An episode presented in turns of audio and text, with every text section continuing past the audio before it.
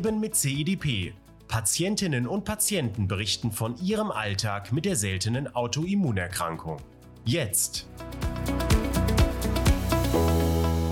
Hallo und herzlich willkommen zu einer weiteren Podcast-Folge.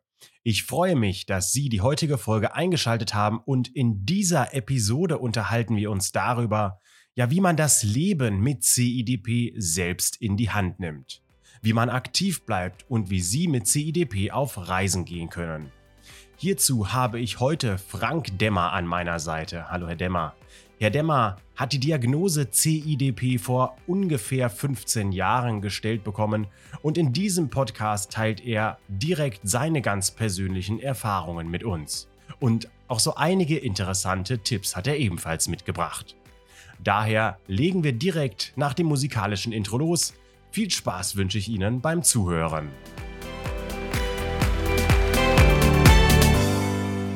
Herr Demmer, zu Beginn freuen sich unsere Zuhörerinnen und Zuhörer, ja, wenn sie sich selbst etwas vorstellen können. Woher kommen Sie? Wann wurde bei Ihnen die Diagnose C I D P gestellt? Und wie geht es Ihnen heute? Ja, gerne. Also ähm, ich bin Frank aus äh, Hannover, bin einundsechzig Jahre alt und weiß circa seit fünfzehn Jahren um diese chronische äh, Erkrankung. Und ähm, fühle mich derzeit recht wohl damit, äh, äh, habe ja äh, subkutane äh, Behandlungsmöglichkeiten, und insofern geht es mir äh, relativ gut, und wir hatten uns ja auch unterhalten. Ich war, bin erst aus dem Urlaub zurückgekehrt, das ist alles ganz gut gelaufen, also von der Seite her äh, fühle ich mich gut. Und Sie sprechen es gleich an, Herr Demmer, Sie sind eine Person, die gerne in der Natur unterwegs ist. Sie kommen aus dem Urlaub. Können Sie unseren Zuhörern und Zuhörern einmal einen Einblick geben? Wie halten Sie sich fit? Was unternehmen Sie? Fahrradfahren ist leider nicht mehr möglich. Da fehlt mir äh, die, die Balance. Äh, aber ich versuche, möglichst viele Strecken zu Fuß zu gehen, spazieren zu gehen äh, oder auch ähm, äh, zu wandern. So, äh, dass ich in der Urlaubszeit eigentlich jeden Tag, denke ich mal, vier, sechs, acht Kilometer auch äh, zu Fuß zurückgelegt habe. Und wie wichtig sind diese sportlichen Aktivitäten, wenn Sie erzählen, Sie haben jeden Tag so und so viel ja, Kilometer oder Schritte zurückgelegt? Was bedeutet das für Sie? Ja, das äh, bedeutet äh, für mich, dass ich viel rumkomme äh, und ähm, ähm, laufen oder laufen nicht gehen äh, ist für mich die, die beste Sache, die, die ich habe. Also gehen ähm, ähm, tut mir gut. So, Entschuldigung, gehen tut mir gut. Wenn wir jetzt einen Blick ja auf die Zeit vor der Diagnosestellung werfen, Herr Demmer, wie sahen denn hier die sportlichen Aktivitäten aus? Da war ich begeisterter Squash-Spieler, war zwei, dreimal die Woche auch im Squash-Center äh, und äh, habe das sehr genossen, war sicherlich nicht gut, aber war äh, ambitioniert. Äh, und ähm, da habe ich eigentlich das erste Mal äh, bemerkt, dass ich trotz Trainings mich nicht mehr so schnell bewegen kann, nicht mehr so hoch springen kann. Äh, und ähm, das hat letztendlich dazu geführt, dass ich dann auch vor circa vierzehn, fünfzehn Jahren erstmal zu meinem Hausarzt gegangen bin. Und wenn Sie davon sprechen, dass die Diagnose vor vierzehn, fünfzehn Jahren gestellt wurde, was bedeutete denn das für Sie in Bezug auf die Einschränkungen in Ihrem Lebensalltag? Ja, also ähm, seit äh, circa zweitausendacht, zweitausendneun, ich habe das jetzt nicht aufgezeichnet, ähm, so lange ist das schon her, aber ähm, ich konnte dann keinen Squash mehr spielen, äh, das hat mir sehr wehgetan, ich äh, konnte nicht mehr Berge wandern, also äh, wenn es nach oben und nach unten geht, dann habe ich da meine äh, Probleme, das kann ich nicht mehr machen. Ich kann nicht mehr Fahrrad fahren ähm, und äh, ich habe ähm, seit, ähm, seit ungefähr zehn Jahren auch das Autofahren eingestellt, äh, weil ich gemerkt habe, dass ich da Koordinationsprobleme habe an den, an den Beinen. Mhm. Wenn Sie jetzt erzählen, dass Sie früher sehr, sehr gerne Squash gespielt haben, ambitionierter Squash-Spieler waren, wenn Sie gerne wandern waren, auf Bergen, in den Alpen unterwegs, was machen Sie jetzt heute noch neben dem Gehen? Ja, gibt es da Aktivitäten, die Ihnen besonders viel Spaß machen mit der Diagnose C I D P und die trotz dessen auch noch ausführbar, durchführbar sind? Äh, ja, also äh, äh, Wandern auch im flachen Gelände äh, mache ich äh, noch gerne. Dann äh, äh, wir auf der oder während äh, der Physiotherapie ist es so, dass dort auch ein, ähm, ein, so eine Art Gym äh, auch äh, äh, ist und ich dann halt Ergometer äh, benutze, äh, Stemmbrett benutze und auch ähm, äh, äh, Gewichte ziehe. Und das merke ich, dass äh, mir das auch äh, hilft, äh, ähm, äh, beweglich zu bleiben. Mhm. Und Herr Demmer, sind Sie eigentlich ein Typ, der die Zeit vor der Diagnosestellung und jetzt ja mit der Diagnose miteinander immer wieder vergleicht? Also ich bin ein Mensch, der gerne äh, auch äh, zurückschaut, aber ähm, bezüglich meiner Krankheit eher nicht. Ich habe das so äh, angenommen und das zu vergleichen, äh, jetzt äh, traurig zu sein, dass ich kein Squash mehr spielen kann und, und andere Sachen, äh, bringt einfach nichts. Und wie gelingt es Ihnen jetzt, dass Sie sich jeden Tag wieder motivieren, Ihre ja, sechs, sieben, acht Kilometer, Sie haben es schon angesprochen, ja wirklich zu gehen, den inneren Schweinehund zu bewältigen? Haben Sie da vielleicht einen Tipp für unsere Zuhörerinnen und Zuhörer? Ja, da habe ich dann noch äh, äh, Glück. Ähm, vielleicht lassen Sie mich auch noch mal äh, sagen, ähm, es ist schon so, dass man sich motivieren muss. Und, und ich habe das so für mich so zusammengefasst. Am Anfang der meiner Erkrankung äh, waren es so ähm, äh, Sekunden auf den Tag gerechnet, wo ich dann traurig war, depressiv äh, war. Sekunden auf den Tag gerechnet. Mittlerweile sind es Minuten. Aber äh, das beherrscht nicht mein, äh, mein Tagesablauf, ähm, sodass ich dann halt versuche, viel zu, viel zu unternehmen. Mhm. Und Herr Demmer, Sie sprachen bereits an, dass die Physiotherapie auch ein wichtiger Bestandteil in Ihrem Alltag ist, dass sie Sie sehr hilfreich unterstützt, um fit zu bleiben. Warum sollte man sich denn Ihrer Meinung nach mit der C I D P auch ja, in physiotherapeutische Behandlung begeben und auch mit dem Thema auseinandersetzen? Was machen Sie hier noch? Ja, ich hatte schon erwähnt, also einmal Aktivitäten vor der eigentlichen Physiobehandlung, ähm, hatte ich von berichtet. Und dann ist es so, dass ich bei dem Physiotherapeuten äh, ja, behandelt werde. In erster Linie äh, versucht man, äh, die, die Knie und die Fußgelenke, wo ich meine größten äh, Probleme habe, äh, beweglich zu bekommen durch entsprechenden ähm, Ähm, Anwendungen, Massagen könnte man auch dazu sagen. Äh, und äh, ich merke anschließend für, für ein bis zwei Tage, dass mir das auch gut getan hat. Herr Demmer, lassen Sie uns doch sehr, sehr gerne auch noch einmal über Ihren Urlaub sprechen. Auch ein sehr, sehr interessantes Thema. Denn äh, wichtig ist natürlich, wie plant man überhaupt so einen Urlaub mit C I D P? Können Sie da mal ein bisschen berichten aus Ihren letzten Wochen, wo Sie ja selber weg waren, haben Sie gesagt.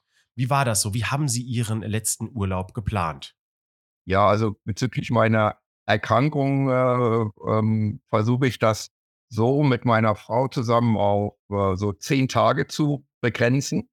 Äh, und bei diesen zehn Tagen mache ich das so, dass ich dann am Wochenende vor Urlaubsantritt äh, mich mit anderthalb fachen Menge äh, Immunglobuline behandle und das in der Regel dann auch diese neun oder zehn Tage auch ausreicht für mich, dass ich beweglich bleibe.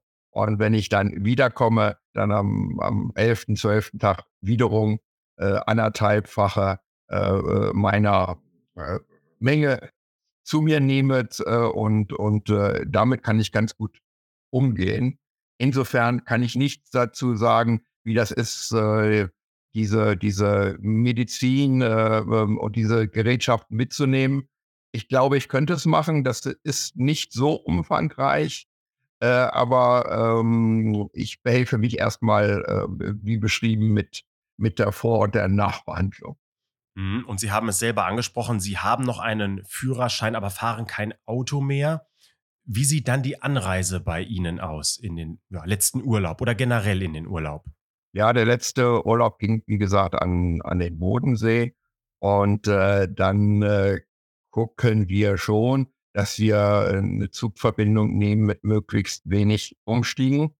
Ähm, äh, das ist dann auch ganz wichtig. Ähm, heutzutage haben viele Bahnhöfe auch Fahrstühle oder Rolltreppen, aber nicht alle.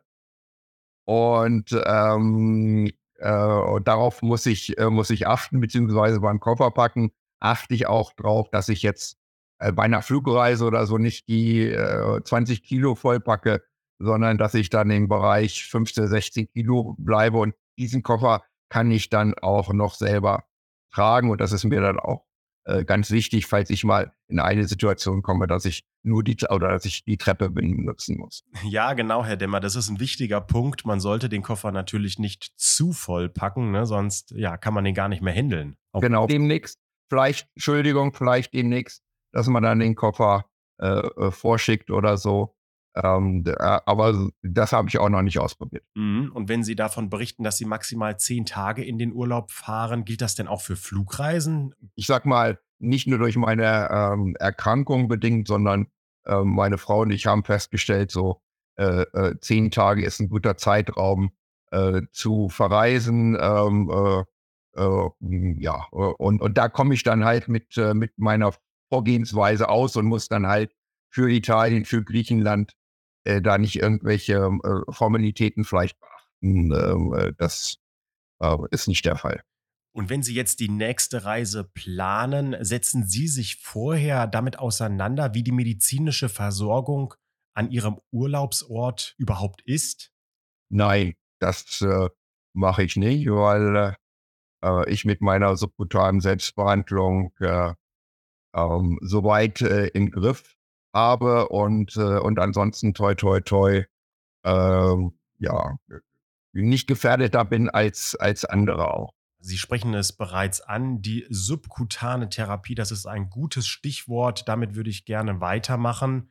Können Sie vielleicht noch einmal für unsere Zuhörerinnen und Zuhörer zusammenfassen, was ist denn Ihrer Meinung nach der Unterschied der subkutanen Therapie im Vergleich zur intravenösen Therapie? Das muss gar nicht medizinisch sein, sondern einfach nur, ja, Ihrer Meinung nach der Unterschied, der für Sie relevant ist. Also vor vierzehn, fünfzehn Jahren nach der Diagnose habe ich mit äh, intravenösen Behandlungen begonnen.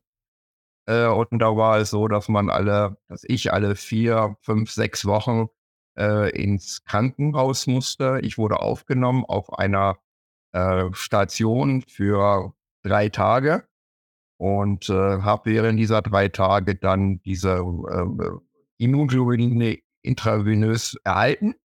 Äh, ja, das war ähm, eigentlich nicht schlimm, äh, nur man war in einem Krankenhaus, und äh, hin und wieder hatte man äh, ja mit Patienten, die dann äh, richtig verstehen, die dann richtig krank waren.